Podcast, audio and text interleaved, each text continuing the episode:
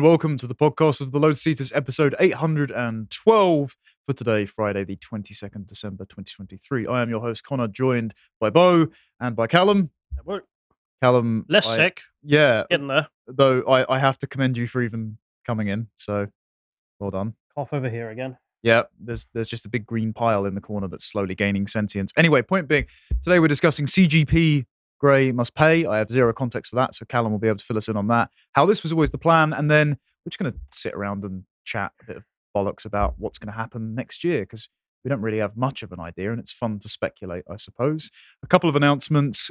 As of today, this is the last live podcast for a few days because we're going to be running limited operations, getting things prepared for a few exciting new things that you'll be seeing in the new year. So we're going to have a lot of pre-recorded stuff drip fed out over the course of Christmas period to keep you company, but we won't be able to play any video comments. So any video comments you do send in, we will review them and possibly play them in the new year, depends on how many stack up. But don't be discouraged, we're not ignoring you. Also, today, three o'clock, this is the last Gold Tier Zoom call of the year. So if you're not a Gold Tier subscriber, you can still sign up and get there before three o'clock. It'll be myself and Callum, who will still be alive, and we'll be able to take your questions and probably just sit around, have a drink, and chat a load of rubbish. So please do feel free to join us in about two hours. But without further ado, let's jump into today's stories. CGP Grey has sinned and needs to pay. And for people who haven't enjoyed good YouTube, CGP Grey is a, a legendary YouTuber. I think is correct. Like his uh, channel, I think is is is well liked by pretty much everyone who used to interact with it and still does. Like what does he do? Makes videos and uh, he Well, I guess because it's on YouTube. CGP Grey, six million subs, and he makes little animated videos. The style's nice. The explanation is masterous. He's a, a really good storyteller and a fantastic YouTuber. Couldn't bring enough praise. This isn't full drama episode, but the man's got to pay for his crimes because the man has done some serious crimes, in my view. Which is that he's he's joined the flag people, you know, vexologists. What, the people- LGBT community? Or? No, no, people who just love flags and talk about flags, and I've got rules for flags.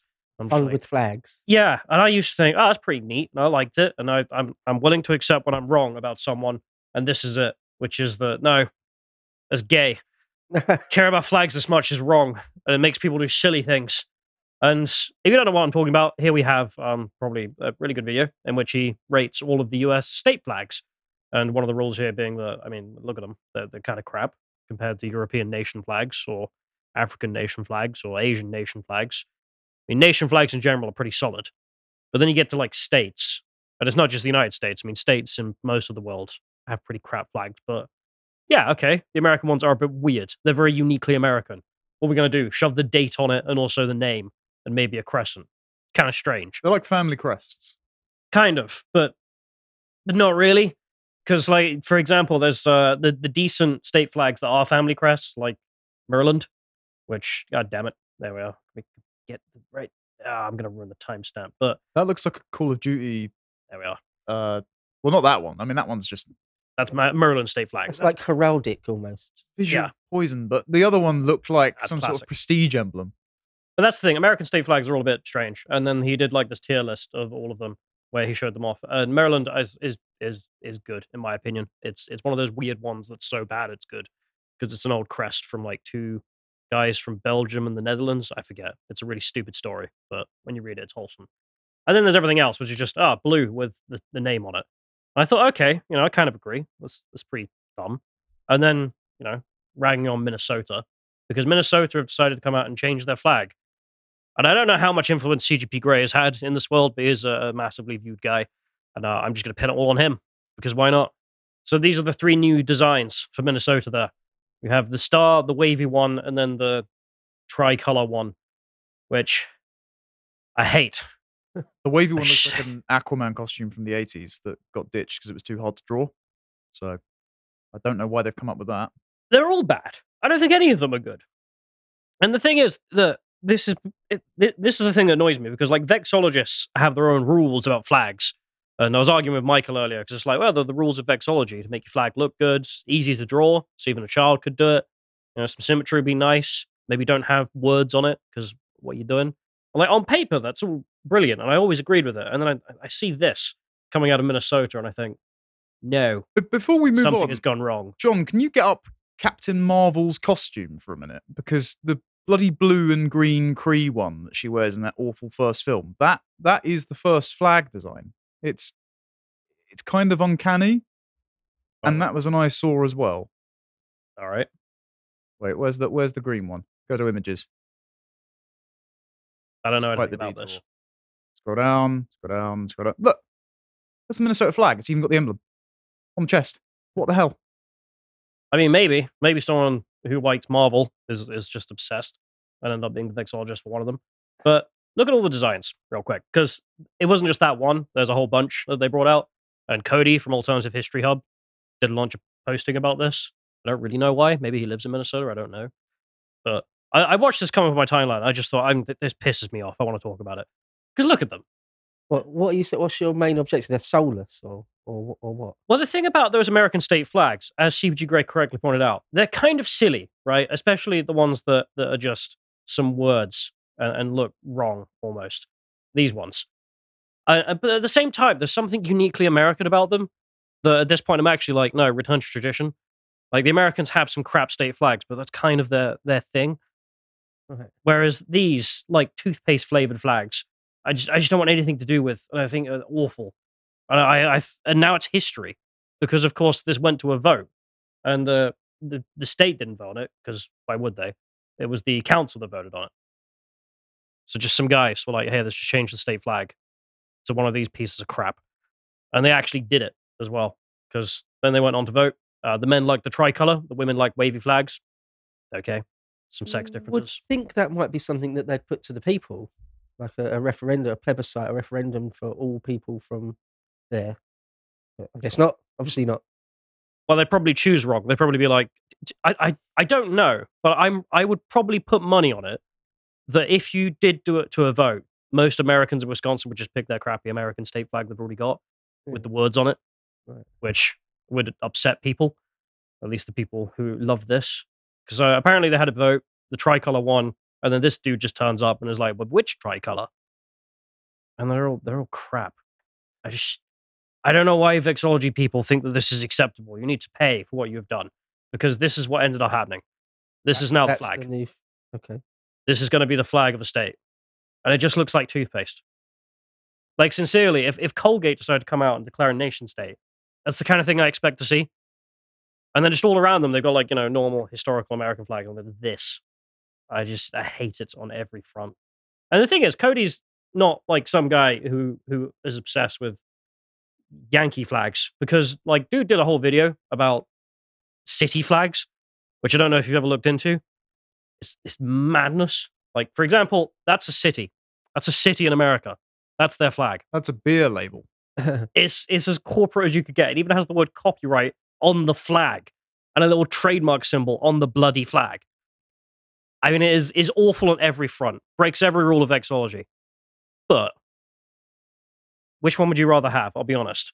Because part of me looks at this and is like, this is so materialistic. yeah, and that's much much worse. Even Yeah. Yeah. On every on every point of like, if you wanted to make a little checklist of reasons why you wouldn't do this, it is absolutely correct. that Everything about this is awful.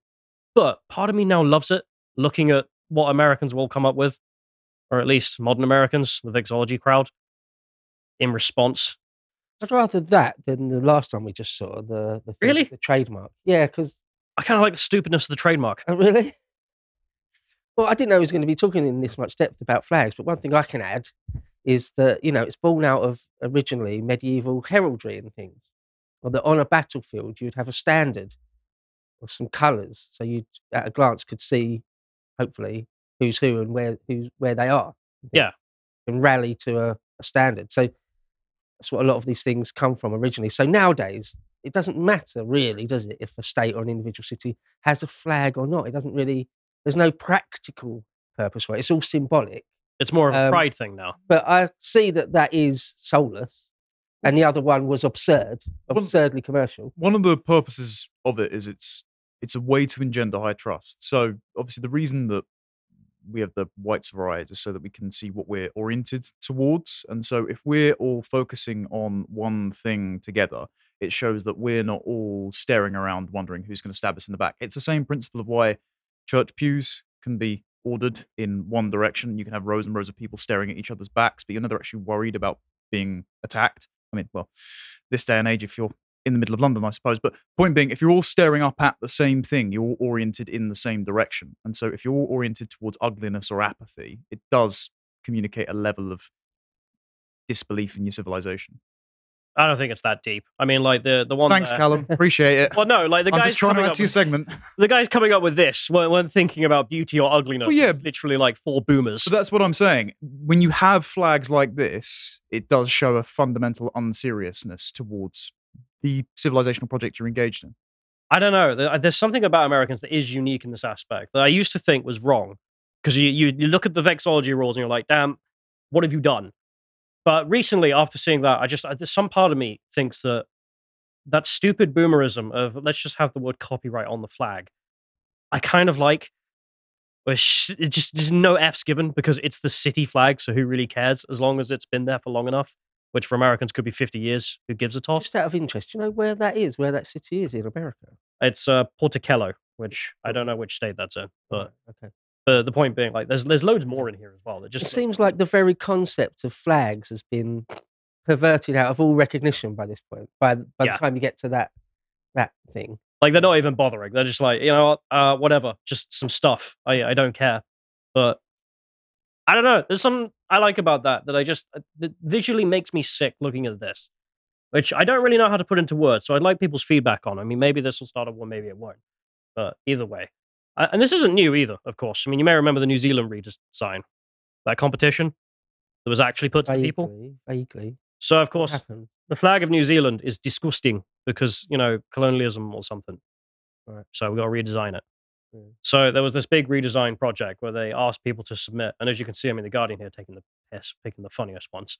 These were real designs that were sent in for the government to consider, to put to a vote to everyone to decide if they wanted the laser kiwi flag as the new flag, and then they ended up putting it down to these.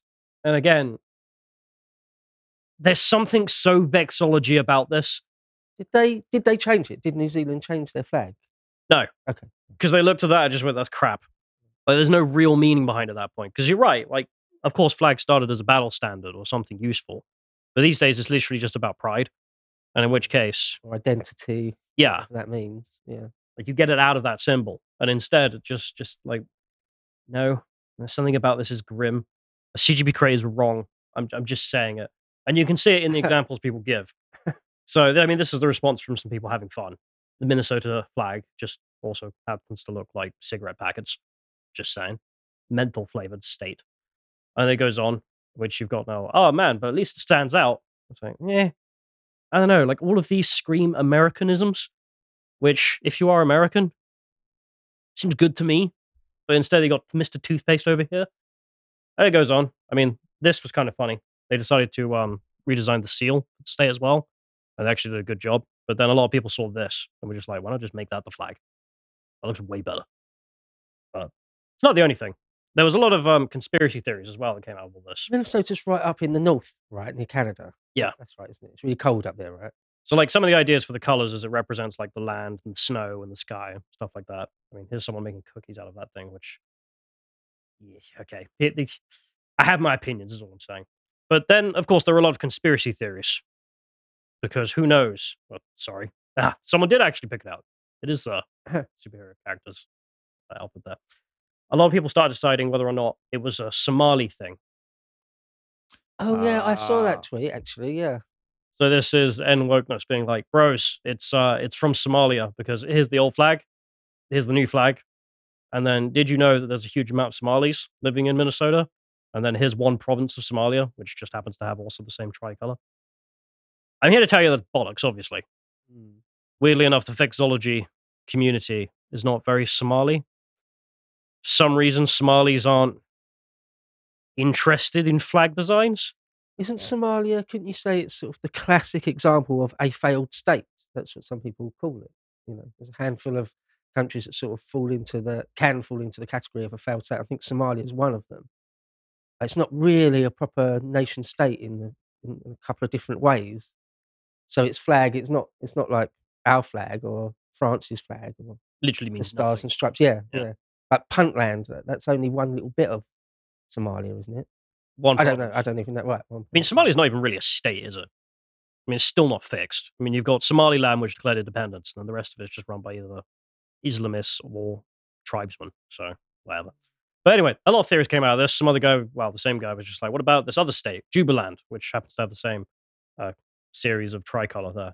Um, funnily enough, no, it's it's not the Somalis. It's it's the kind of people you'd expect. The people who are obsessed with masks and vaccines and are voting Biden. And it's just like, okay, okay. Well, they're the people that were pushing for the new flag. Yeah, so this is the guy who designed the flag. Okay. I just, I don't know why, but a load of right wing accounts got this obsession that maybe it was the Somalis who were infiltrating America through the vexology community. It's just And it just wasn't that. no, not even slightly. I mean, I kind of it's almost cute where it's like you know the Somalis of all the different unique cultural aspects they have. One of them's loving flag designs. like, I don't. Have Yeah. you ever had a conversation Yeah, with someone like that? I don't believe that. Bollocks. But anyway, getting back, I just I hate this. I think this is terrible. I think this fight me, and um, my opinion on that i- now that I I kind of hate the vexology. I think CGP Grey's rules about flags are wrong, and demonstrated by whatever the hell this is. I don't know. I just I just feel toothpaste brand here, which again, I mean, if you like toothpaste, go for it. But I don't. That puts me in the mind. Is it the Seahawks, the Seattle Seahawks? Their their color scheme and, and pattern and thing is similar to that. It put me in mind of the Seahawks. But anyway, I ne- don't. know. neither of you are really into American football. I, I know of the I- I team. I take know that they won the Super Bowl how many years ago now, but I wouldn't be able to recall their their jersey off the top of my head. I lost a lot of money on the Seahawks one time. What'd you do? I bet on them to win the Super Bowl the year after they won the Super Bowl because they were still brilliant, and they got to the Super Bowl and lost in the last few seconds. How much you lose? It's embarrassing. Okay. It's embarrassing. well, it's a spread bet, and it was the last bet, so I didn't actually. I hadn't actually put down a fantastic amount, a few hundred quid. I was st- I stood to win uh, about fifteen hundred quid or something, and I lost it in like the last. What was it? The last. If anyone out there remembers, it was like the last five seconds or something. The last play of the game. It's still haunting you. I can see oh, on your face. Oh, like- God, yeah, yeah, yeah. All right. Anyway, but here's the last thing, which is just a bunch of people were like, "Oh no, but it's great because I can redesign it for all kinds of purposes, such as uh, I don't know what this. is. I assume this is different um, teams or something in some kind of sport. I don't really care. But again, I mean, I think this just more demonstrates how crap this is. Completely irreplaceable. Like, did you used to play Modern Warfare and people would redesign their um, Call sign, wasn't it? Was it call sign? Is that what it was called? It was the little lower third banner that would go alongside your name. And then in Black Ops, they made it so you could add like little triangles and squares, and then people just started making like racist messages out of it. Designer. There were, there were Yeah. a lot of dicks. Lot. Yeah. but that's all this reminds me of again, where it's just like, I don't, I, I weirdly find this way harder to take seriously than just, I've written the word of my state on the flag. That's good enough. But anyway, um, fight me, CGP Grey. You are wrong. And, and your crimes will now be, well, in flag for the next, I don't know, 100 odd years until Minnesota collapses from uh, nothing in particular. Well, was he arguing that it's good and he likes it? Then Yeah, well, in his video specifically about it, he uh, was talking about, well, you know, he rated them and he rated this one the best, which again just kind of makes me think of Austria or something, but with all the colors messed up, like tricolor. Didn't even end up going for. They went for the toothpaste design, but just it, I just this whole argument of like flags should have rules and trust me, I can rank them and then we can figure out what the best flag is. It is not good enough because this is how you end up with this. It's how you end up with toothpaste country. I do agree with you that that the old like the field of azure with some sort of date on it that was obviously of its time, like mid nineteenth century, second half of the nineteenth century Americana thing. That was what was done at the time. It might be a bit weird compared to sort of European flags, but You're not Europeans. uh, yeah, So and it's why would you try to be? it's fine. You should. There's no reason. There's no reason to change it. Um, but that is sort of what progressivism is about, isn't it? It's changing things for the sake of it, almost. Hmm. It's that you despise things that are traditional for their own sake. There's also this aspect to that side of American culture, the progressive side, which think that they must endlessly compare themselves to Europeans or their flags in this case, because we're talking about vexology. I just don't get it. Like weird inferiority complex for something you don't need to feel inferior about. Yeah. I mean, Sure. a a New Year's resolution. I need to stop uh, being so anti-American. I think when I think about some of their faults, because a lot of it is is just you find it a lot. It's like, oh, it's different. It's like, yeah, They're the global superpower. They can literally do whatever they want. They can have a, a city flag that looks like this. Guess what? There's some kind of charm to it, no matter how horrific. anyway, let's leave that there. All right, wonderful. Oh, it's Ghost in the Mouse. All right, wonderful. I'm just going to scroll down. There we go. Right, so there has been a running joke that infinite immigrants is always a solution to everything. And I wish it were a joke, but it's actually Conservative Party policy at the moment. I mean, Conley Drakpa, one of the best accounts on Twitter, makes these delightfully eye poisonous infographics. Uh, this one just titled, and this was quite a few years ago now Should we build massive tent cities in parks in our cities to house infinity immigrants? And then just typical YouTube normie thumbnail of big red arrows just saying where they should go wish that was just a piss take, but it turns out that's been the plan for quite some time, as we'll go back and see. Now, there are demographic and economic reasons that the government feels pressured to keep increasing immigration. I mean, just for a little roundup, I did an article on this a little while ago. We've had more immigration in the last 25 years than between the Norman conquest and the Second World War. Part of the reason for that is that the Treasury Green Book says we need at least 200,000 people every single year to keep the economic growth afloat. That's GDP, not GDP per capita. It's why we're all getting poorer, but the graph seems to continually go up forever. And we've got sub replacement birth rate. It's slipping below 1.5 now. So, in order to pay the pensions and make sure that all the boomers are looked after in their old age homes, they think that they need all of those African care workers one in three have told the WHO that they abused their patients, and obviously some woman died falling off a stair lift, and the person that was looking after her didn't know the difference between bleed and breathe, but neither here nor there. That's apparently the, the government's plan.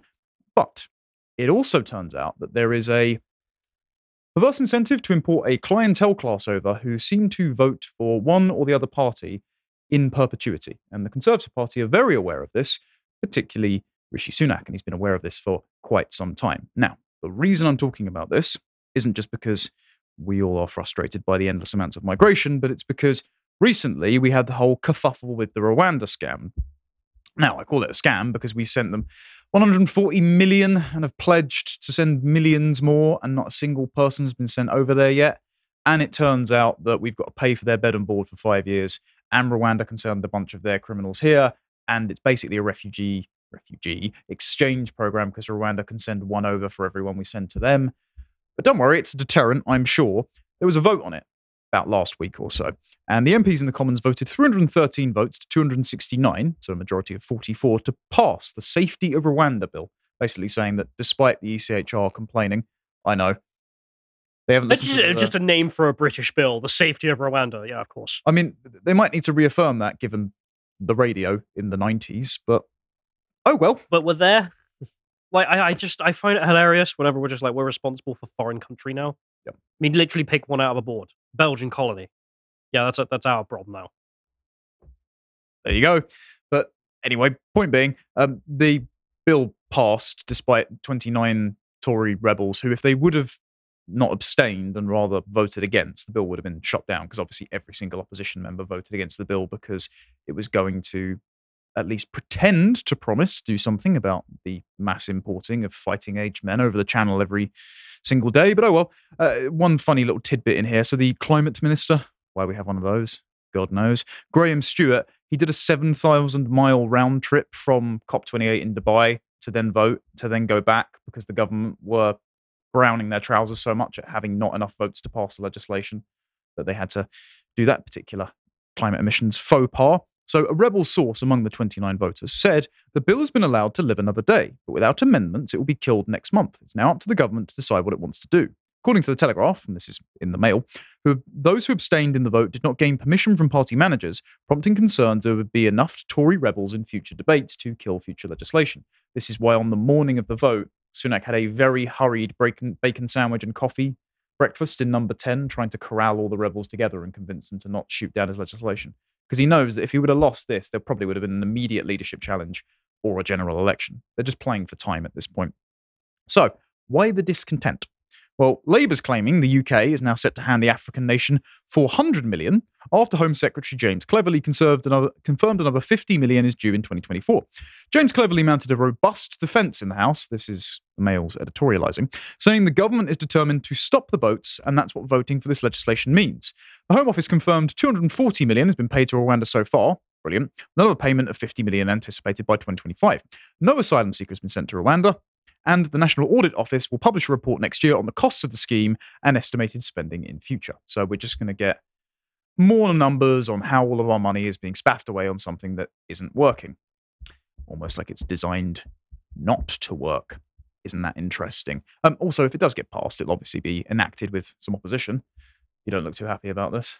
Yeah, well, a couple of things. One, you mentioned it's it's really an exchange program. Yep. So for every person, if ever we fly over there, they send us or one of their refugees or criminals or something. So it won't actually which is not what it was sold as. right. Yeah, yeah, yeah. You have to look in the fine print. You have to look in the fine print for that. So it's an exchange program. Secondly, as far as I can tell, we don't just send them to Rwanda and that's it. It's rather they're sent to Rwanda to be processed, their asylum claim to be processed. Now, I believe that Rwanda are likely to decline nearly all of them. That's the point. Okay, all right. But if we just had a home office that worked properly, was a c- completely been cucked inside out, I mean, there'd be no need for any of this whatsoever. Well, we do have one. It's the uh, Rwandan Home Office. We pay for a second Home Office now, and second Home Office actually does the Home Office job. Yeah. So if I was in charge or something, I would just scrap the entire Rwanda thing and make a new department here. Why get Rwanda involved? What on earth? What a completely bizarre, Because they're brown. absurd thing. So they're allowed to deny applications. So either make have too the much white guilt. either make the Home Office do its job properly, or if that's just impossible, if they're just not fit for purpose, um, make a new department and uh, you know staff it with true believers or people that don't hate this country or whatever you want to say.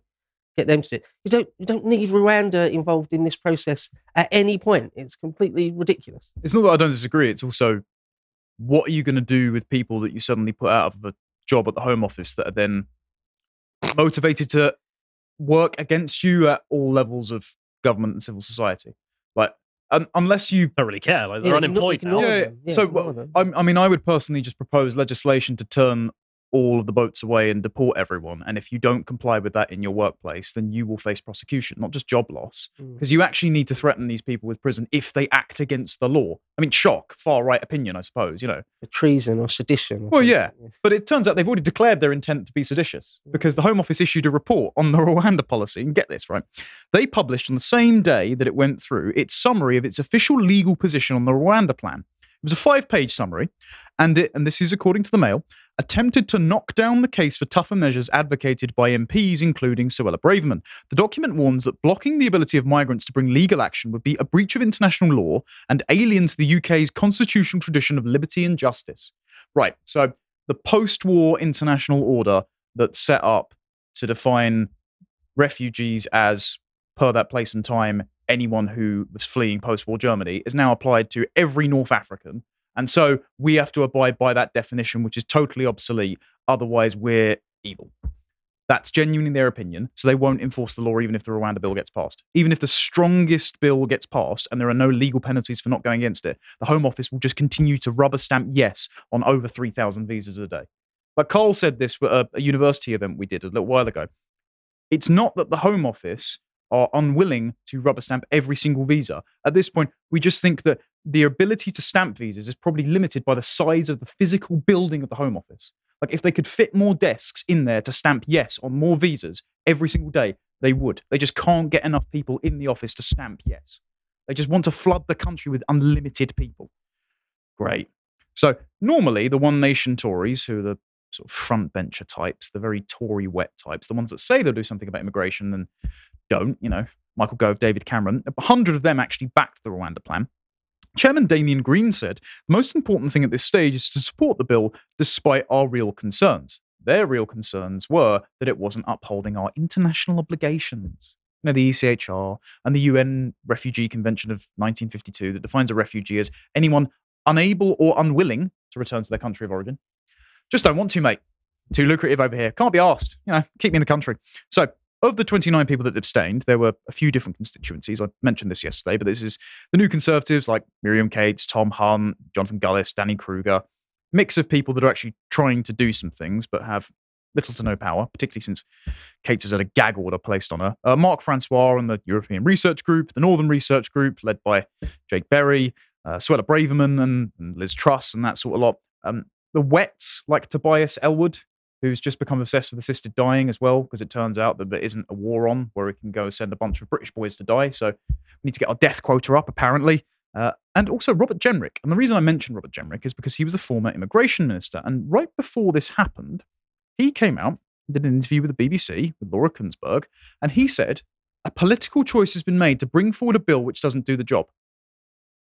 So, former immigration minister who resigned over the fact that nothing was getting done about immigration in the Home Office has turned around and said, Yeah, the government knows the Rwanda bill won't do anything. They're just pushing it forward as a dead cat distraction strategy. Because they actually just want migration to go on infinitely because my GDP, because my international commitments. So they're just lying to us. Great. That's fantastic. I did do a bit of digging and wondered okay, sure, it might just be economic reasons. It might be that they want to do what the Tony Blair speechwriter said and rub the right's nose in diversity and render our arguments out of date. But could there be another perverse incentive to bring over certain ethnic and cultural constituencies that might favour the Conservative Party? And I had a bit to think, and I thought, well, we had 250,000 Indians last year. Now, as far as I know, they're not at all at war. Why would Rishi Sunak be motivated to bring over 250,000 Indians? Hmm. Maybe it's something to do with this policy exchange report he wrote in 2014, A Portrait of Modern Britain, where he observed that Indians reliably vote 10 percentage points higher than any other ethnic minority for the Conservative Party. Isn't that fascinating? Now, again, I'll read through some of the data, and you're welcome to accuse me of being a conspiracy theorist if you like. Um, there's a chart on page seven of the PDF, right? I'm just going to scroll down quick. Here we go. So these are the five largest ethnic minority groups. This was at the time. Indian was the largest, 1,412,000, nearly 413,000. That's only gone up since, particularly in record migration in the last year. So the what one thing I find interesting as well, maybe it might just be the, the bias of the authors here, both of whom are from Indian heritage, but Indian, Pakistani, and Bangladesh are separated out as different ethnicities in the Asian diaspora, and then Black African, Black, Black Caribbean. That's just immediately demarking those ethnicities as maybe having slightly different interests, whereas the Black Africans and Black Caribbeans don't. Almost like it's a target immigration strategy to try and raise the populations among those. But but no no no okay. Um, interesting omissions in the report. Over the past decade, the UK's white population has remained roughly the same size, while the ethnic minority population has almost doubled. BME groups accounted for almost 80% of the UK's population growth. Just three cities, London, Greater Birmingham, and Greater Manchester, account for over 50% of the entire UK's BME population. Of course, that's been growing in the last few years because it's nearly 10 years old now. So, accelerated on Sunak's watch. Um, interesting data on the sources of stresses in the job and housing market here. 10 years ago as well. Almost all minority groups have unemployment rates that are almost double the national average, 6.6%. Black Africans had the highest unemployment rate at 14.8%. Indians the lowest at 8.1%. Oh, those industrious Indians, bring them over quickly. 40% of black residents live in social housing. It's 48% now in London. Whereas 65% of Indians and Pakistanis live in owned accommodation. Now, there's a difference between they live in owned accommodation, they also own accommodation. I think that might help to explain why, especially in Swindon, all the landlords seem to be Indian, as you well know, Callum. Uh, what's the quality of that housing like? Uh, it's a brothel. The, the building is a brothel. Well, So, well at least they're, they're, in, they're in employment, I suppose. I mean, it's industrious, right? According to Rishi Sunak. Yeah. Uh, Um, how are you enjoying the excrement? I love the idea that like my immigration policy is we need more sex workers. I'm going to illegally import sex workers from now on. I mean, I know the Ali G meme comparison to the feminist immigration policy was a thing, but I mean, sincerely, that's Yeah. actually your position now. Slave sex workers that, that serve the immigrant population. I mean, that was I mean, basically the thing in Leicester, wasn't it? yeah. There were loads of slave labour. It used to be a joke that they were like, we need slaves, but then they just want slaves. My GDP, remember? It's funny when you do point out that you know the vast majority of it's a targeted type of immigration because it's you know it's uh, people from the subcontinent or Africa or the Caribbean. You know, we're not flooded by Kazakhs. No. you know, we're not flooded by like Maoris. Right. It's not. We haven't got uh, too many Peruvians in Britain. Right. It's Yeah, it's it's curious how it's almost always large sections of former colonial demographics that happen to share the same culture and ethnicity of the politician who's currently in power. It's kind of curious, that isn't it? thing about also to say about GDP is interesting. I, I saw, I can't remember who it was, but someone on Twitter tweeted, you know, I would rather our economy and our whole standard of living be lower than just be flooded with foreign people whose values are antithetical to ours. I'd rather be mm. Sort of a second world country. I'd rather Britain be as rich as sort of Portugal or something if it meant we could keep our heritage and identity and all that sort of Well, thing. look at the Japanese. Imagine, imagine putting that to a referendum. I completely agree with Yeah. that. I'd rather be a bit poorer. Right. Yeah. I just did an interview with with Philip Morland, um, uh, uh, sorry, Paul Morland and Philip Pilkington, and they compared Israel, Japan, and the UK on their productivity, birth rates, and immigration policies. And Israel is the only one that has ethnically and religiously selective low immigration, high birth rates, and high productivity and a decent GDP per capita. So I would like that very much, please. But even if I couldn't pick that, I'd pick Japan, who, yes, have really high debt to GDP ratio, and that's going to be a problem at some point. But for every single American vassal state, it's going to be a problem because the Americans can't pay back their debt. Yes, they've got low birth rates, but their GDP per capita is much higher than us because they're a very productive, culturally and ethnically homogenous and industrious country. And so I'd rather be in Japan than here right now because they seem to be just running it better because they understand that to keep a country, you can't just flood it with foreigners who are only here because they're on the take. Well, it's just simply true that homogeneity is a strength, not Yes. diversity. Well, diversity is That's- their strength just- if they want to divide and conquer us. Right. Uh, well, well, yeah. Yeah, the hour in there is doing a lot of heavy lifting. And the reason it's our strength for the political elite is because of this chart on on on the uh, paper. It's quite interesting.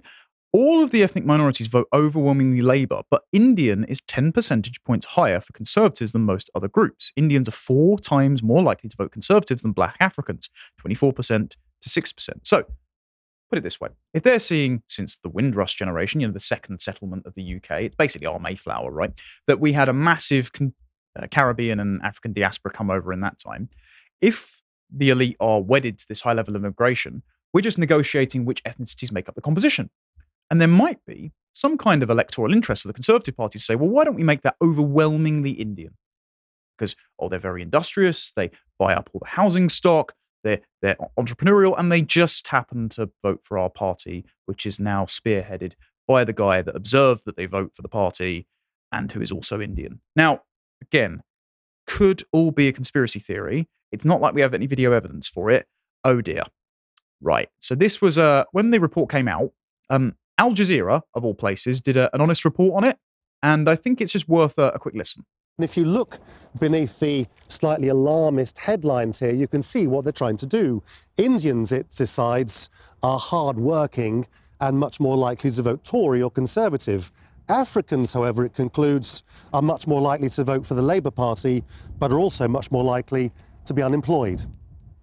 The report author says the intention wasn't to raise an alarm about mass migration, but to help politicians better understand a changing electorate. We examined socioeconomic status, life experiences, attitudes, and aspirations. And what we found is on almost any metric you look at, there are striking differences between communities, and it would be good for politicians and policymakers to appreciate those. And if you Appreciate those in what way, Rishi? Yeah. Right. Almost found the entire immigration policy based around importing that specific population. Cu- curious that, isn't it? It's almost like it came straight out of your mouth about 10 years ago. And this is why, as soon as the Rwanda bill has been passed, as soon as they've pledged to stop the boats, as soon as they've pledged to bring that net migration number down, oh, they've reversed the plans to raise the minimum salary threshold for bringing family members over and doing chain migration. Isn't that interesting? So they've rode back plans on increasing the threshold that Britons need to bring foreign family members to live in the UK from £38,700 down to £29,000. Now, if you look at pre pandemic inflation levels, which Rishi Sunak caused by his money printing for the Eat Out to Help Out and um, furlough scheme, as Callum reported on a couple of weeks ago, actually 38 grand was roughly the equivalent to about 29 ish grand anyway, before the pandemic, before Rishi wrecked the economy and conducted mass immigration and mass inflation. So even the 38 grand is not particularly high skilled salary compared to the average salary of about 26 or 27 now. So it's barely above your average salary, highly, not exactly high skilled labor that was being imported. And so James Cleverly still insisting that this is going to reduce the number of net migrants every year down by 300,000. Brilliant. So we still have a net 900,000 coming into the country using scant public services, bringing crime with them to make us the number one place in Europe for committing crimes from people by foreign nations and just destroying the cultural cohesiveness of communities. Isn't that fun? Yeah, I don't know how anyone could still be a, a paying member of the Tory party at this point. Yeah, if you try and infiltrate it from within, that's about as, it. uh, yeah, right. This is why I hate Westminster politics so much because it really is Groundhog Day. Just whenever anything happens, you might as well just be like, nothing will happen, and you will be right every time. Mm. I decided to just look up an inflation calculator for what is 29 grand now. Yep. So before the pandemic, that was 23 grand. So someone, so before the pandemic, if you think about a job to pay 23 grand, that's now the minimum threshold to get a visa here to then bring your family. That's, that's barely a graduate salary. But trust me, that's high skilled work visas. What's that per hour? Yeah. What's I don't 29 grand an hour for? Because the minimum wage they're raising to about 11 pounds because of inflation. So Let me just check real quick. I do, I do feel like what the Tory party have done since they've been in power this last stint, of course, the Blair and Brown years as well, um, they, by rights, deserve to be punished, to be wiped out electorally.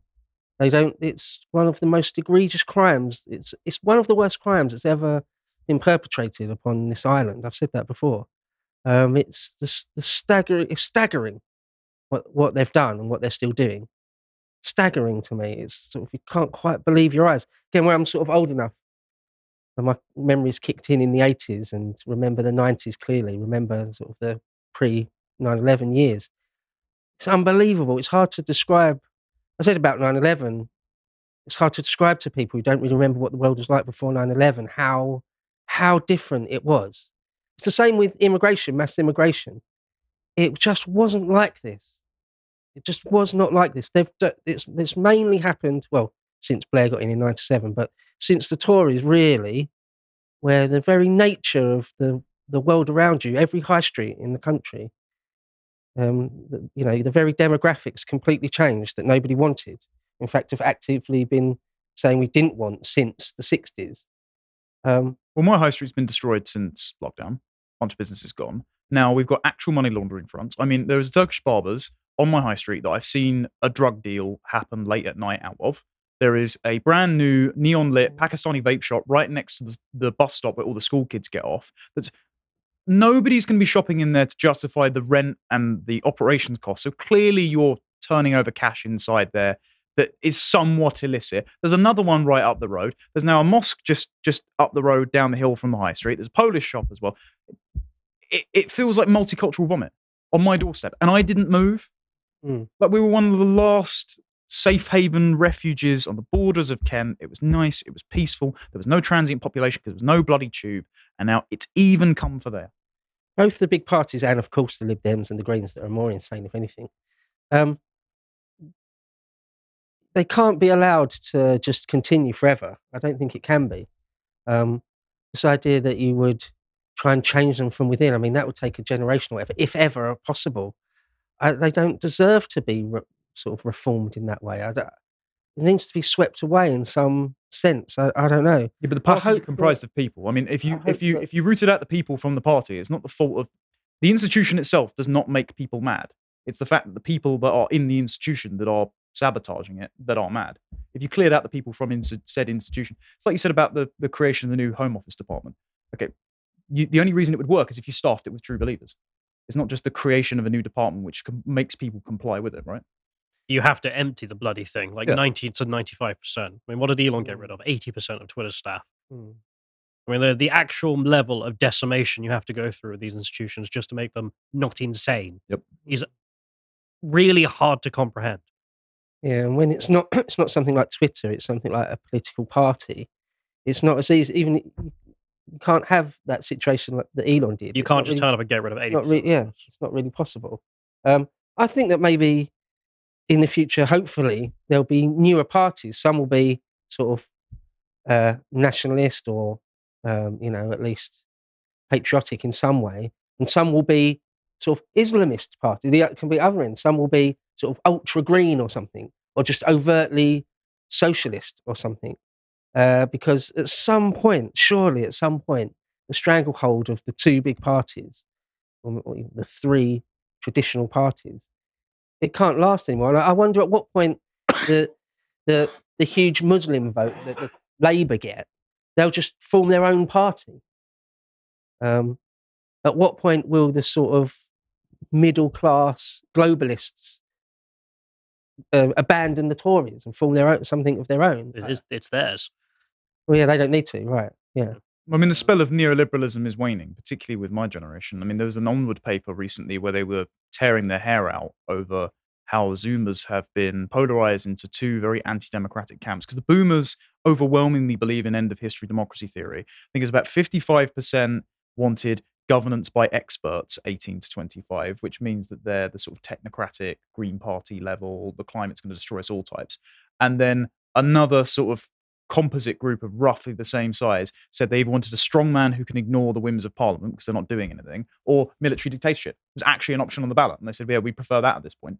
And they're obviously when they're thinking that they're not thinking the woke raf they're thinking Hmm. you know Mm, the, the kind of horse guards that we saw at the queen's funeral. Mm. Mm. riding down and stopping at albania day from draping a flag around winston churchill's statue you know so the, pol- the polarization is coming Right. it's just yeah. it will take an ah. electoral wipeout of this magnitude. The problem is, as you've alluded to, the option that we're going to get inevitably, um, same policies, different color on the car. Like Yeah. Labour Party are indistinguishable.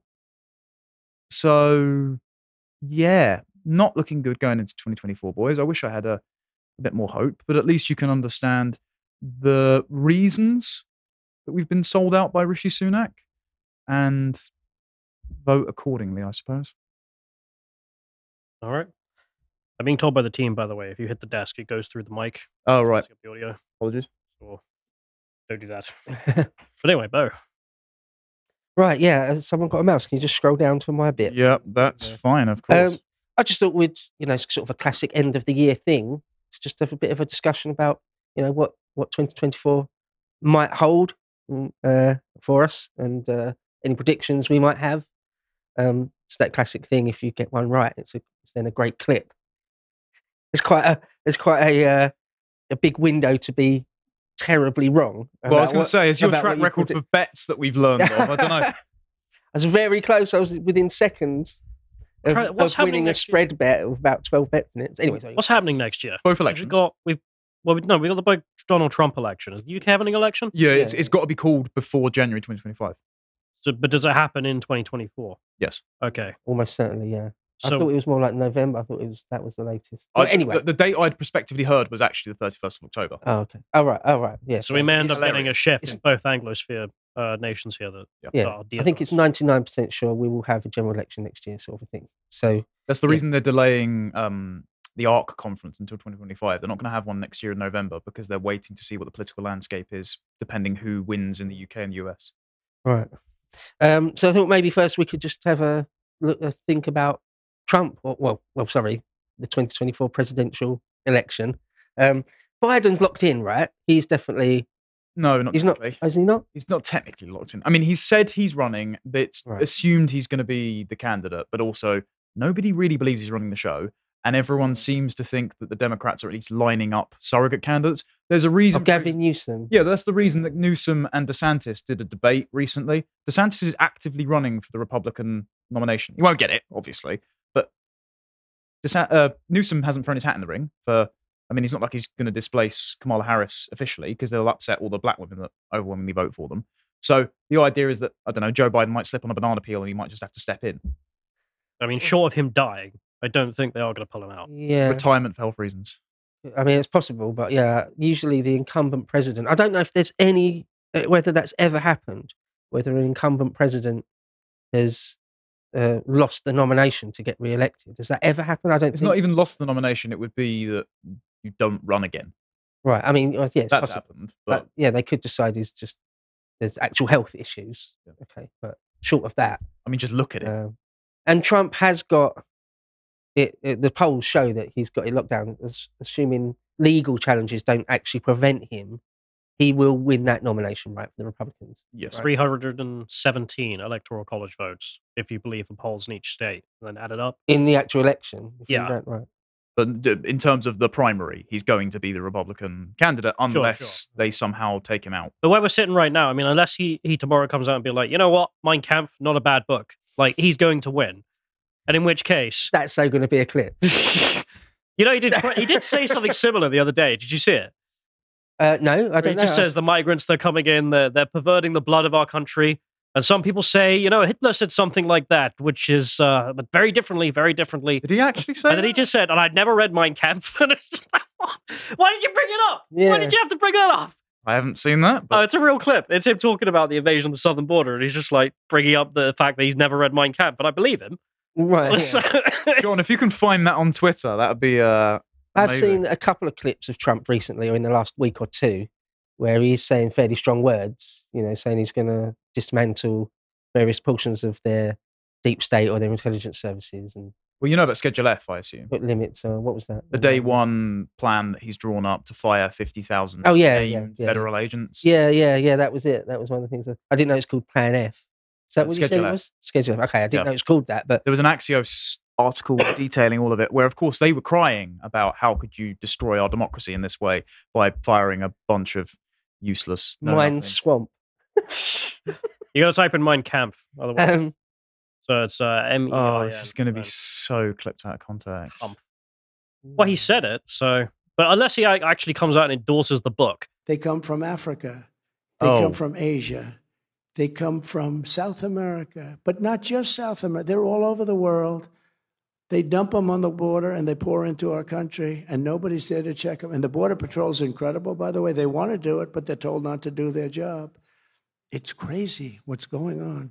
They're ruining our country. And it's true. They're destroying the blood of our country. That's what they're doing. They're destroying our country. They don't like it when I said that. And I never read Mein Kampf. They said, oh, Hitler said that in a much different way. No, they're coming from all over the world, people all over the world. We have no idea. They could be healthy, they could be very unhealthy. They could bring in disease that's going to catch on in our country, but they do bring in crime. But they have them coming from all over the world and they're destroying the blood of our country. They're destroying the fabric of our country. he said it. He They said it again. Yeah, He said it again. that Yeah. was Blood and He's soil. obviously- right. unwise. No, I think this is classic Trump, where he'll say some stuff that's on the line in the sense that you can see the Democrats being like, he said blood. And obviously, any normal person reading the, the news would actually come out of that eventually, just being like, nah, Trump's our guy. Yeah. Because you remember back to the first election where he won, he would say some random stuff that was clearly just bait. So I don't know if he's baiting. I think he's baiting. It's most normal people, I think, um, wouldn't necessarily know how incendiary just the mere mention of the word blood is. You know, it's like the, the blood and soil thing. Like your Most average voter doesn't give a right? Yeah, most people wouldn't even realise the the the perhaps incendiary connotations. behind. Yeah, exactly. Most people wouldn't realize that, which is why you shouldn't immediately reference Mein Kampf and Adolf Hitler in the same sentence. Yeah, that was You're weird. then making the comparison. That was like- dumb. By the way, I've never read Mein Kampf. Yeah, that's All right. that's like someone farting and then the first person going, "Wasn't me." Yeah. everyone turns around and looks at you. yeah. Oh, anyway. So, But I- but the irony is, still going to win the nomination after Right. all that. But that's my point. Like, unless he buggers that up, like he in a free and fair election has won. It, it, it must be over unless something major happens. So, in which case, the real question is: so are they going to rig it? Because they literally, I, I think we can actually say this because at Colorado they tried to get him kicked off the ballot, and that is rigging the election, not having the ability to vote for the opposition candidate. Mm, mm. So, what do you guys think? I saw Tucker Carlson say re- recently, maybe it was an older, slightly older clip, but I saw it recently, where someone said, Are there, you're quite fearless as a, as a reporter. There doesn't seem to be many things you're not prepared to talk about, like even 9 11 or the JFK murder or something. Is there anything you're sort of afraid to talk about? And he said, Yeah, the, the uh, 2020 election. Yeah. Yeah. Well, he's just- he- he's technically got a gag order on him because of the Fox lawsuit, hasn't he? oh, has he? Yeah, well, that's didn't that. the, the, the Dominion case has probably put certain. Oh, right. things- Domin- the, the Dominion. Yeah, thing. He- was talking, I think, in general terms, just in general terms. He doesn't want to But then it's like a, a, a hot subject for him. Sure, but if the uh, if the if the lawsuit itself was that what Fox broadcasted caused reputational damage to Dominion and Tucker was implicated in that, he doesn't want to talk about the topic in case they just go mm, after him with lawfare yeah. again. No, fair enough. Yeah. It's it's not that he doesn't have the balls to do so. I mean, he said some pretty controversial stuff, mm, Yeah. and and and fair play to him. But I I think the interesting thing that will happen is that I don't think they can pull off the same scale of weighing the votes in their favor as they did with COVID, because not everywhere is doing mail-in ballots this time around. Some, I think, some of the swing states are because it's technically in the Pennsylvania Constitution now, and I don't think they're going to get away with challenges with that. But there are Republican states which are aware to this. You've got folks like Scott Presler and that that are going to do registrations and do ballot harvesting where legal for the Republicans. And I think most of the effery is going to be in the deep blue Democrat states where Trump's not going to be able to swing them anyway. It's not like you're going to get a second Reagan election where he wins 49 out of 50. and where it's always sort of always been the case, certain places in Illinois or whatever. Yeah. The ones you got to look out for are the slowly turning purple ones, like Texas Right. Yeah. and Arizona, because Arizona always seems to have problems. You know, there's Maricopa County machines that just magically Mm, switch off midway through the day. mm, Oh, I guess you can't vote, guys. That's that's okay. yeah. I'd like to see the the whole Dominion case. Isn't still not finished? Then it's still ongoing. Uh, that's that's settled. I mean, the thing, the thing with the Dominion one is the Trump team hired such non-credible lawyers that made outlandish claims that it just made the whole thing look stupid. I mean, it, if you if you want to say the Democrats fudged the numbers in not doing signature verification for the ballots, in that some people were on the voter registry after they died, so we don't know if they voted or not, if someone voted in their name or not. If you want to say obviously mail-in ballots are going to be liable to fraud because Jimmy Carter's foundation found out about this years ago. Elizabeth Warren and who's the other one from Minnesota? The woman that ran in 2020. The Ilhan senator. Omar. No, no, no. Um, uh, um, Amy Klobuchar. They did a documentary on Amazon Prime saying that mail-in voting and proprietary code digital counting machines are liable to fraud. I mean, we had we had narratives for years that George Bush stole the 2004 election, that Donald Trump stole the 2016 election, and suddenly 2020 is the most safe and secure, squeaky clean election ever. Mm. Uh, really? Okay. Like, That's what makes it suspicious forever. Yeah. It's like if everyone was whining about how rigged this was, but no one in power cares because they think that's ridiculous. Like you know it's probably ridiculous. There's no real threat. But even mentioning that something went wrong or suggesting something went wrong gets you in jail or removed from your job or whatever else. You know, getting kicked off YouTube, etc. I mean, of course people are gonna be suspicious. But I mean, last time around, what was it? It was 40 something percent of all votes in the election were mail in, which was unheard of. Like the highest it had been before was 20. So massive jump. So I'd love to see what it comes out this time. Well, unless you implement martial law and stop people from going to the polls for some confected emergency, you're not going to get the same share. And also, the electoral college is more on Trump's side this time because of the population bleed that's happened from California into red states. I think it's deducted a seat from California, redistributed it to one of the Republican strongholds. So, All right. Well, we'll see. I do. I do think that sort of obviously, the 2024 presidential election will be there'll be fire all sorts of fireworks. Kind of you know whatever happens. literally leading up to it, there'll be there'll be riots and Um, after. But no one's going to accept it, even if it is the most safe and secure thing in the world. the, the the time for both sides accepting the results of an election in America was over long ago. I think 2012 was probably the last one. From a British point of view, or from anyone that's not in the US, the whole world will be watching it, and um, you know you- it's it's like a show, isn't it? You just sit back. You obviously have no input into it whatsoever. It, the whole rest of the world just has to sit back and watch it play out, whatever's going to happen. We're going to have to do a, Um, a drinking live stream of it. I have stayed up for uh, presidential elections and UK general elections for like since I was about 18. Hmm. So I always do it. I don't think I've missed one. I always, always do it. So yeah, maybe we could get Carl to one of the producer boys to set everything up and we could do a We'll late just night, have to- all night. Yeah, we'll just have to rotate the rotate the cast out. Yeah. Yeah, we could maybe do that. I'd, I'd be up for that anyway. Um, yeah. Uh, also, uh, moving on, then maybe talk about our possible general election briefly. Looks like the, all the polls suggest Labour's going to win that. Unfortunately, The it? Tory party know Labour's going to win it. I mean, having spoken to them, they know. The, the, the, the tone at each successive conference is fascinating. So the one in 2021 was the first one after lockdown. It was jubilant. uh, Boris was very arrogant, and it left me feeling quite bitter because I was like, you just locked us in our home for nearly two years, and now you're celebrating these wins, really. Then the Truss one was the party trying to say we've got back on our feet, we're going to win the next election, and none of the membership believed it. And then this year it was the membership and the MPs know they're going to lose. So it really was Yeah. like like pissing up and fiddling as Rome burns. It was the one. Was it the one that um, Theresa May called, where Corbyn got a fair few seats? 2017, Yeah, yeah, Labour increased the vote share. and then the the one after that, that's when Boris gets in, right? That's 2019. when Corbyn, everything collapsed for Corbyn. Utterly obliterated. Right. yes. Yeah. Yeah. Okay. So I, I think we'll just have to see what the sort of turnout is, whether people's anger translates into Labour votes or just staying home I or any sort of uh, protest vote. Hopefully, I think it's going to be stay home. I vote mean, reform UK. it's so Goodwin's Goodwin's numbers on this look about six out of ten people that voted Boris, particularly the first time Conservative voters, are not voting at all because they feel the Conservative Party betrayed them and Labour are the same. The problem is that's not necessarily translating into any votes. Um, Mm. If you look at, and this is pertinent to reform, there was a Bexley by-election about two years ago in a Tory safe seat because James Brokenshire died and the Tories put up a Mm. put up a I met candidate. him. Um, he was nice enough. He was he was an anti-Brexiteer though, so he was wet. He used to be my MP in Hornchurch. Was it Hornchurch? All right. There you Anyway, go. sorry, go on. No, no, that's all right. Uh, Richard Tice ran in Bexley. That's where his local constituency is. And his vote share increased. I think he got about 5 or 6% of the total overall vote. Labour's vote share increased, but their overall votes didn't really increase. It was just a proportion of the vote. Because the Tory share in a Tory safe seat just collapsed because barely anyone showed up. Yeah. So apathy is going to claim more Tory seats than vengeance. Yeah. No, uh, you're probably right. I, you know, if I had to put money on that, I probably would. Um, It depends So- on Nigel Farage. Like literally, the man can still command so much swinging of the polls in his own yeah, actions. So I mean, if he wants to go out and actually do a fantastic job, potential's there for him. I don't know what he'd end up doing with that.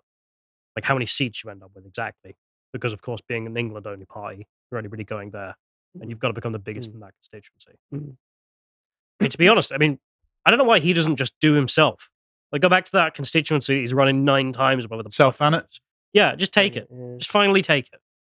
Like he believes that it was stolen from him last time, and a lot of people believe that. Okay, just go back, take it, take the victory. Because there's no way the people there are going to be like, you know what, one of the old parties. Hmm.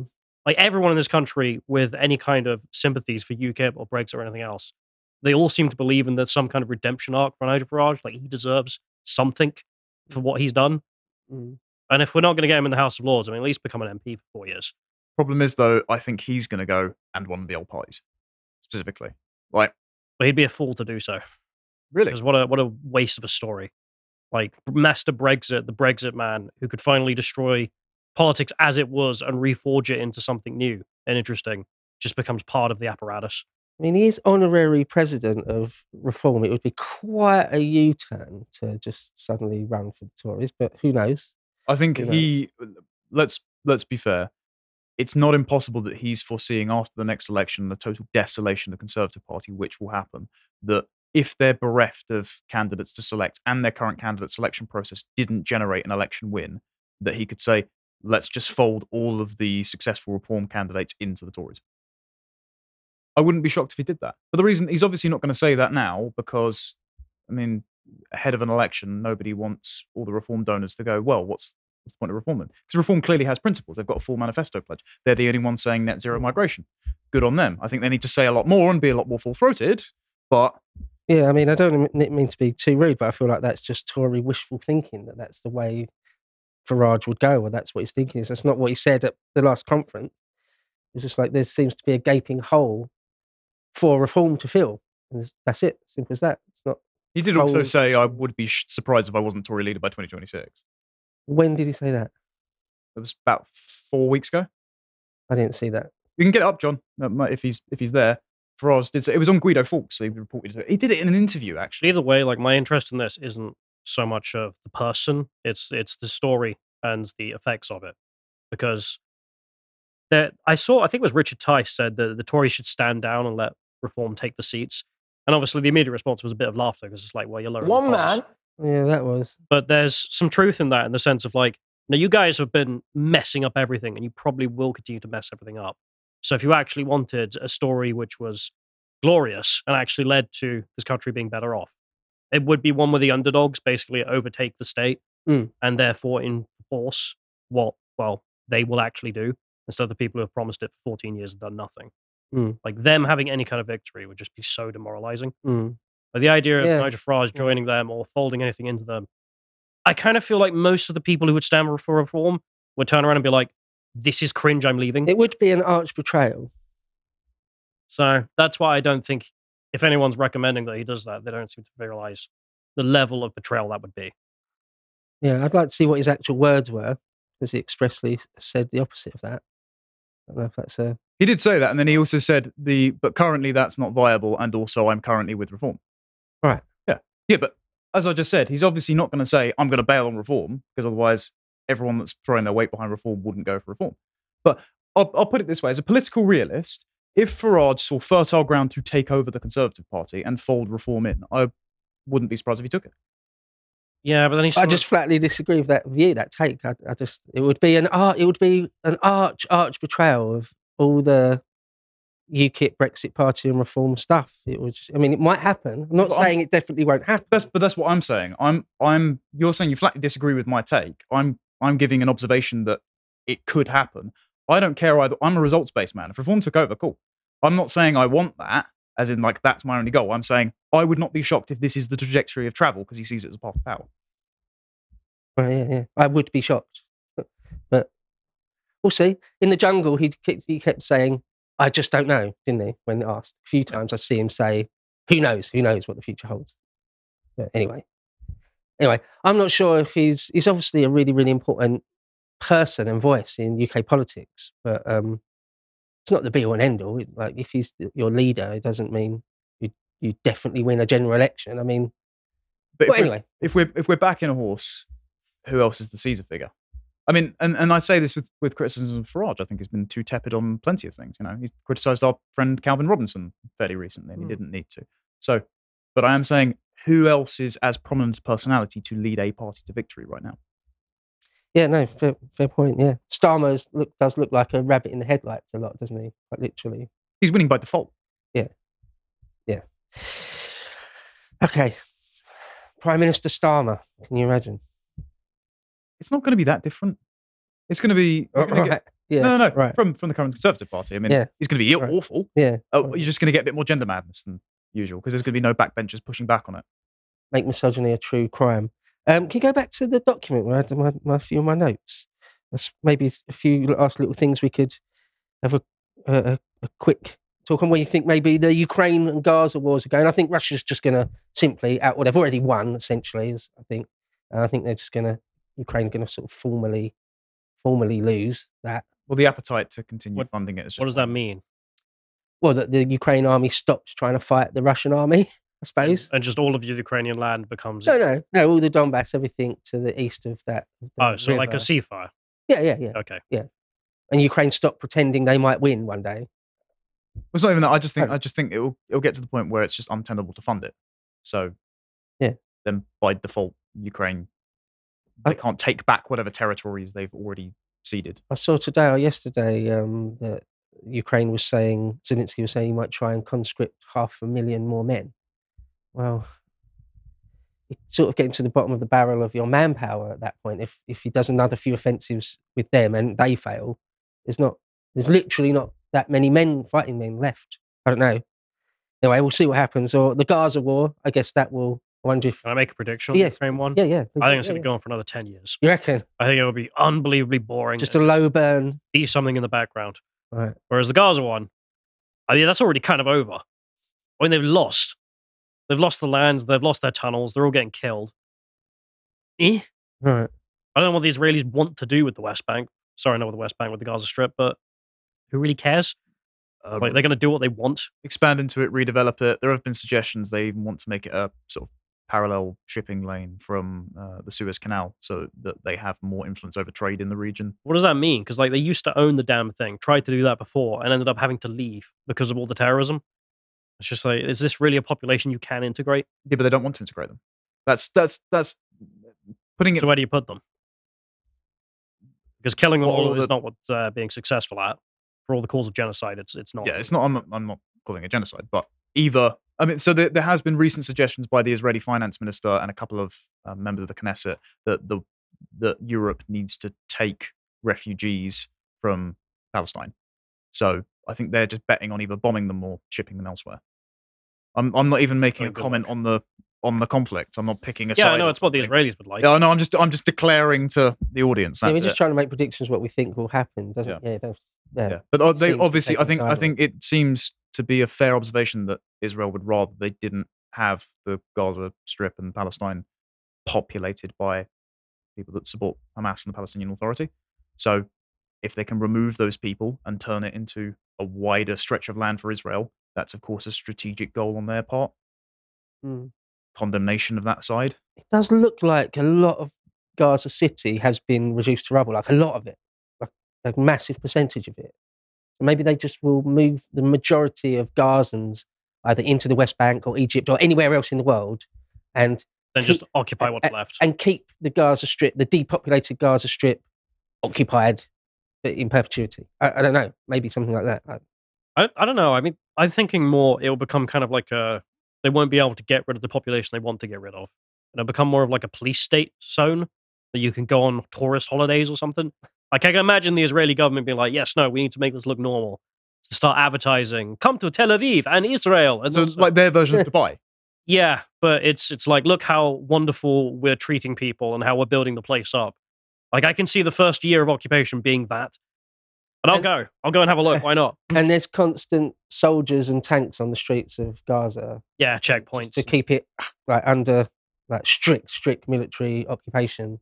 Every single road of it at all times. I'm going with that. Again, again though, I and again, I'm not, I'm not making a- possi- a moral judgment possible. on either side. You can see, given the cultural, ethnic, and religious conflicts in the reason region, how the Israelis would think that would be necessary. Like, were they to take over that portion because they've bombed and and uh, military incursioned people out of the area? If they wanted to resettle it, yeah, they basically have to turn it into a police state because they, their occupation would be constantly under threat of Islamist retaliation as Mm. well. So there's never going to be peace in the region. But that's that's actually the prediction. They will never. This will never stop, no matter how large scale it continues to go on for. There will always be conflict around there. Yeah, yeah, no, yeah, you're right. Both peoples uh, claim a, a, a divine ownership of the same bit of land. So yeah, it's a very difficult thing to ever resolve. Um, what about a couple of other things then before we round up? Um, one of the things when I was googling around, looking at sort of predictions, because all sorts of websites and news outlets and all sorts of people, podcasters do a what's coming in the following year. A lot of it seemed to revolve around AI. Everyone seemed to have a take on AI, or 2024 seems to be looks like it's probably going to be a big year for AI. And now I'm no AI expert, but a lot of people were saying stuff like AI is going to explode and it's going to be just everything starts getting dominated by AI next year. You're going to get in the near future. You're going to get I think a few deepfake scandals ahead of the American 2024 Deep fake election. stuffs, yeah, yeah, yeah, Um, that it's getting scarily good. You're going to get a bunch of creepy AI influencer and porn stories. That's absolutely going to happen.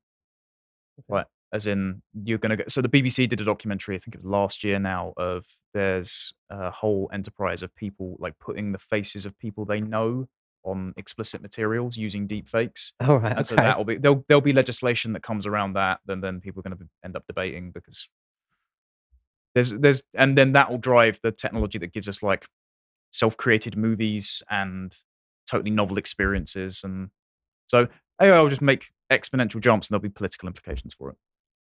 Yeah, it does seem worrying. Two things I've seen this year or late this year, which seemed very worrying to me. One was uh, a deep fake of a fake military thing. I can't remember if it was supposed to be in Ukraine or Gaza, but it was a, just a deep fake. Looked like it was supposed to look like a, a road crossing that had been blown up or something. And the whole thing was AI generated, and it looked just perfectly real. That, for obvious reasons, is worrying. Anyone's got the power to generate that sort of thing. Second thing I saw were um, um, drones, super fast drones. They like whiz around the sky, super fast, and uh, you only only small ones like this big. But you know, you need, only need like a small bit of um, small charge, like a little bit of plastic explosives the size of a 50p or something, and it's a it's a a, a suicide drone. It's a swarm it- attack. It just flies into you and blows you up. But it's so fast that it'd be it'd be very very very difficult, if not impossible, to sort of shoot it out of the sky with a rifle or something, um, if it was coming at you, you can't really get away from it on a quad bike or a motorbike or something. It's so fast. Um, that seems extremely worrying to me that the future of all war or even police enforcement is just that, just like a drone conflict, The proper dreadnought effect. super fast. Like whoever's got the most drones now just wins. Yeah. Okay. Then we need to figure yeah. out anti-drone technology and build more drones.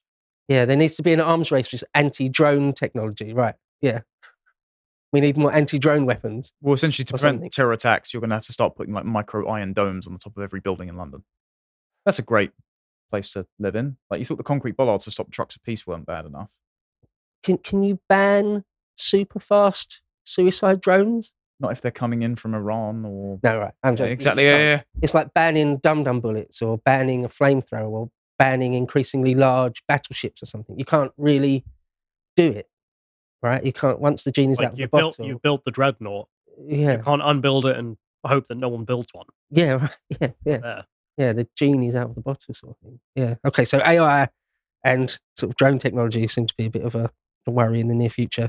Um, well, there's lots of other things we could talk about, I suppose, but um, maybe it's time for comments and video comments. But um, one last thing: Do you think they'll draw up a new fake pandemic next year? A few people were saying that that's sort of on the horizon. That people in the know seem to say that the the super elites, whoever they are, are planning another pandemic for us. Well, I haven't. So I haven't been through the testimony that happened the other day yet.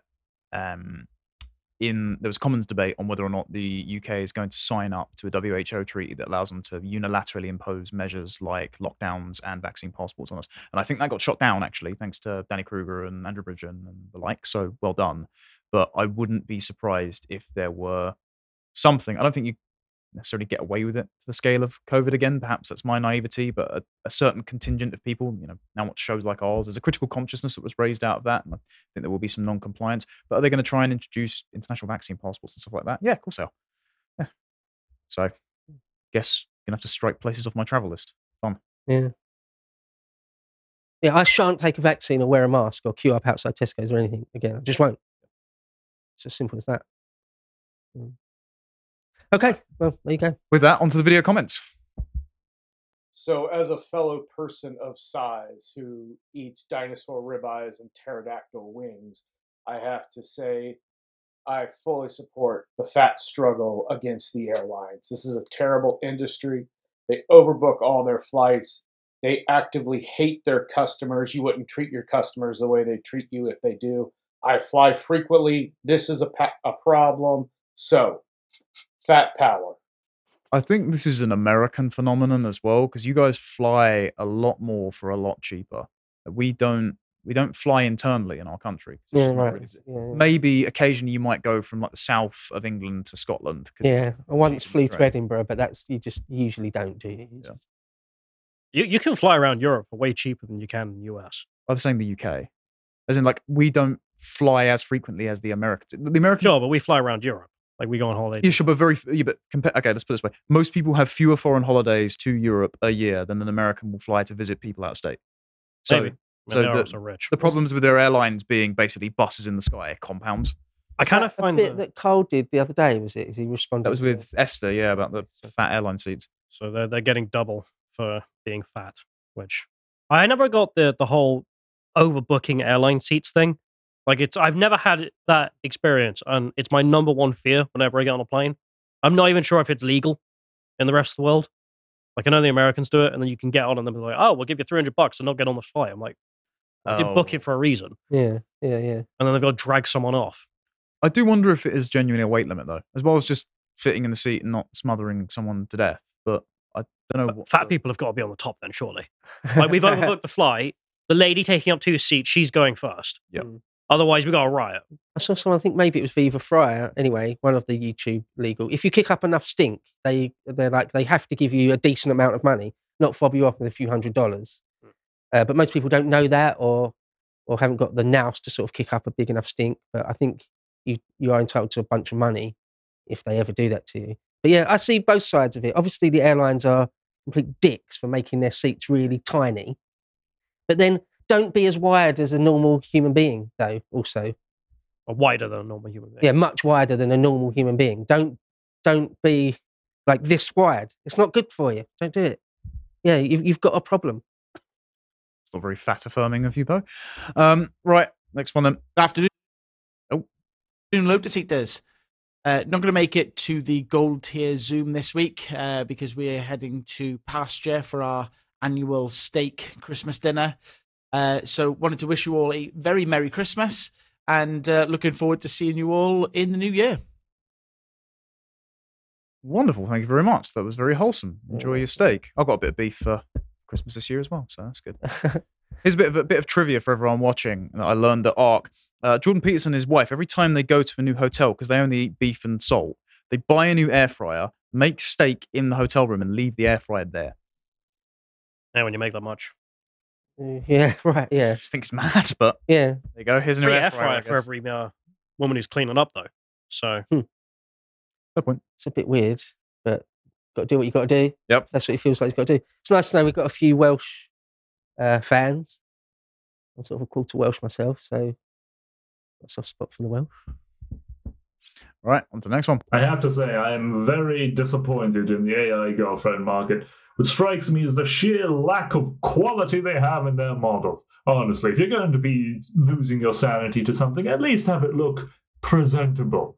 Let's take a look at my personal work here. We have the office lady, the office lady after hours, the furry, and of course, for the more traditionally minded of you, the battle nun. Because who doesn't love that? Who let this video comment through? he's right though, and uh, he's he's actually preempted something that does already exist.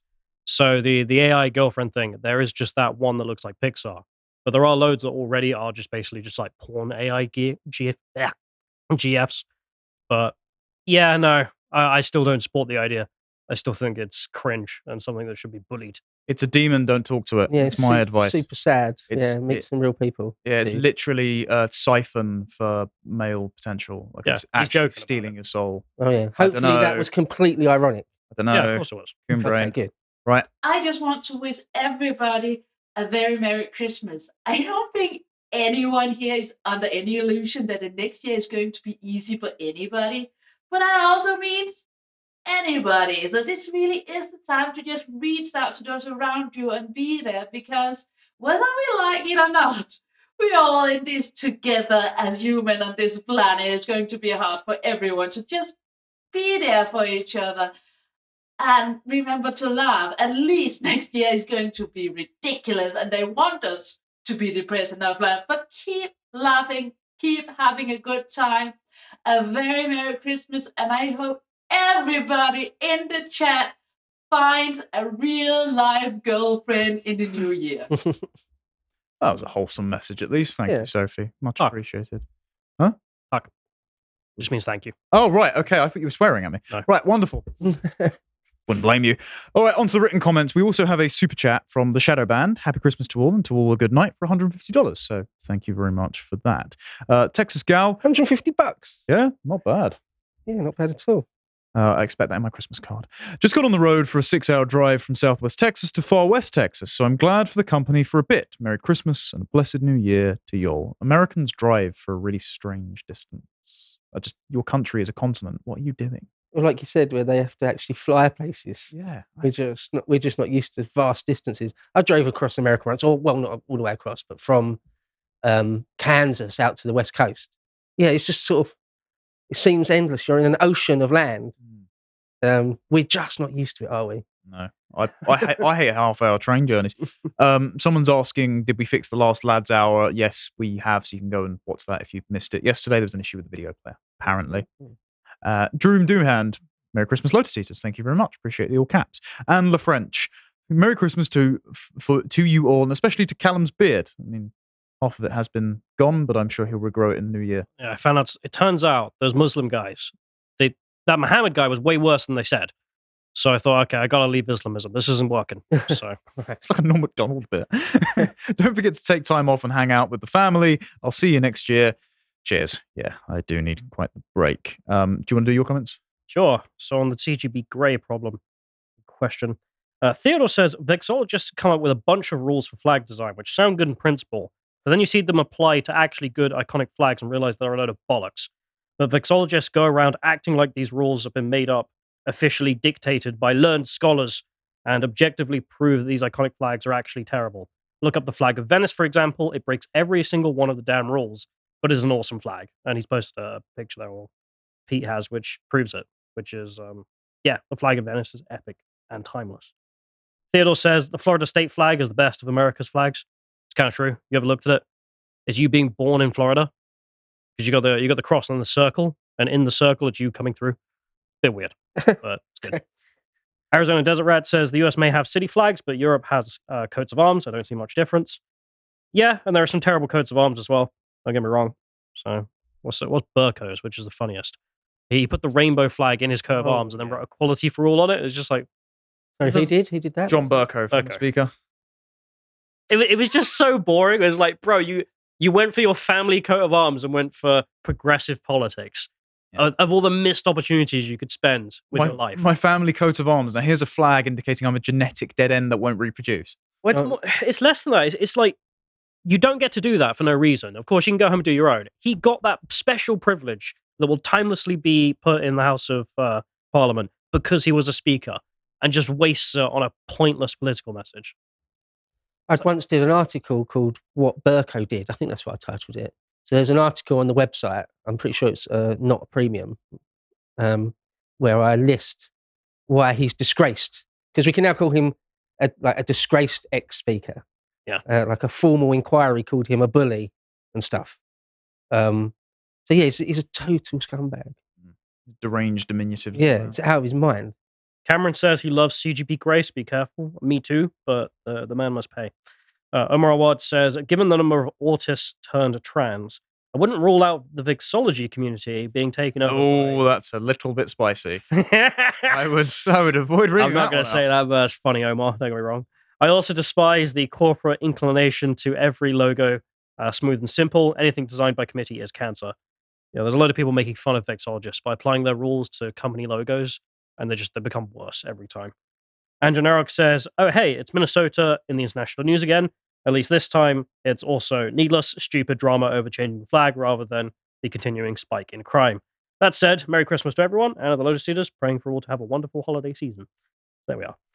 And uh, Andrew Narok says, in regards to the Somali conspiracy, I'd imagine it's less that they think the Somalis designed the flag and more that they're virtue signaling to the Somali population. Um, that doesn't seem to be true, though. Like the the the dude in question seems like a vexologist leftist, which, like they're they're plenty able to be retarded without having to need to virtue signal to the Somalis that we love. Uh, okay, so Callum didn't get time to do the calculation, so, and he's done it here. UK minimum wage from April 2024 will be £11.44. Take someone working full time, 37 and a half hours a week, and they are making £429 a week. That's £22,308 for 52 weeks of full salaried employment for a year. So the 29k threshold for importing someone from abroad is £6,692 more than minimum wage. Clearly not a high skill position. Thank you, Rishi Sunak. Kevin Fox, Labour voted against the Rwanda plan because Rwanda is not safe. Why then is a Labour Party member organising school trips for kids to Rwanda? Sam Rushworth is standing for the post MP of Bishop Auckland. Oh, that's um, Da- Dehenna Davison's position that she just stood down from as well. So they're definitely going to get that. While running a company offering 2K paradise trips for kids to a place that's unsafe for illegal migrants. Never ask questions. It's just about hypocrisy, not about hypocrisy, it's about hierarchy. Sophie, I said it in the comment section of Connor's latest interview. We're selling the soul of our nation in exchange for stuff. It's horrible and will always be a mistake. The soul is eternal as long as you take care of it. Stuff runs out. Never trade the soul for stuff. What makes it even worse is that the English people didn't choose it. This is just evil that's forced upon them. Very much so. Uh, do you want to do a couple from yours? okay. Focus on the idea said, I would love to watch the Lotus Eaters following the election results of either the UK or US elections. It would be far more interesting commentary than any other news outlet. I think we could probably arrange that, and we've got large enough of a guest book that we could, if we're doing a long live stream, bring people on. We're already going to. So last will we? election, we just didn't build the studio fast enough in time for it, so we ended up doing it over the internet. Um, so yeah, this has been in the waiting for four years. So Yeah, like I say, um, we just need to get one of the production people to sort of give up their whole night. yeah, you know, you pay John but, to do anything. So I will. but I would. I would be doing it anyway. Yeah, John, So- fancy building this new railroad? I, I mean, if you pay him, Yeah, actually, there's only we can only can only get a maximum of five seats. I think Josh. I'm pretty sure I've mentioned it in passing at least to Josh, and Josh said he'd be up for it, or he quite often stays up all night anyway. Um, yeah, I'm not sure if if the big man himself, if Mr. Benjamin, Cole will up for it. absolutely do it. I mean, he usually does it, doesn't he? From Yeah, I mean, it'd be nice if you would. I just We could just rotate people out. Sign off on it or whatever. But um, yeah, or actually do couple that. Right, shifts, that's yeah. actually better. Yeah, Yeah. you can do yeah, a bit of a shift, like not being funny, I, I shift deal. Yeah, I live about three hours from here, and I'm not going to do a full eight hours and then come into work the next day. right. Yeah, no, fair, fair enough. Yeah. the last couple, and then uh, Okay, uh, JJHW said, My predictions for 2024 is that comedians will become extinct as Western governments become the source of all comedy on earth. GPT 5 will replace all HR departments and most middle managers, making everyone happy until the economic collapse. Merry Christmas and uh, wonderful New Year. that's probably the best one to finish on. Then, actually. All right. Well, thank you very much. We've got a gold tier Zoom call in just under half an hour. So if you're not a gold tier member already, um, do quickly subscribe and get in the queue. I suppose link's going to be on the website. If you're listening to this in the future, Merry Christmas and Happy New Year, both from Beau, Callum, and myself. We will be back on Monday on Christmas Day at one o'clock with a pre-recorded podcast to keep you company. So if your family are boring, you know, listen to us instead. Until then, take care. Goodbye.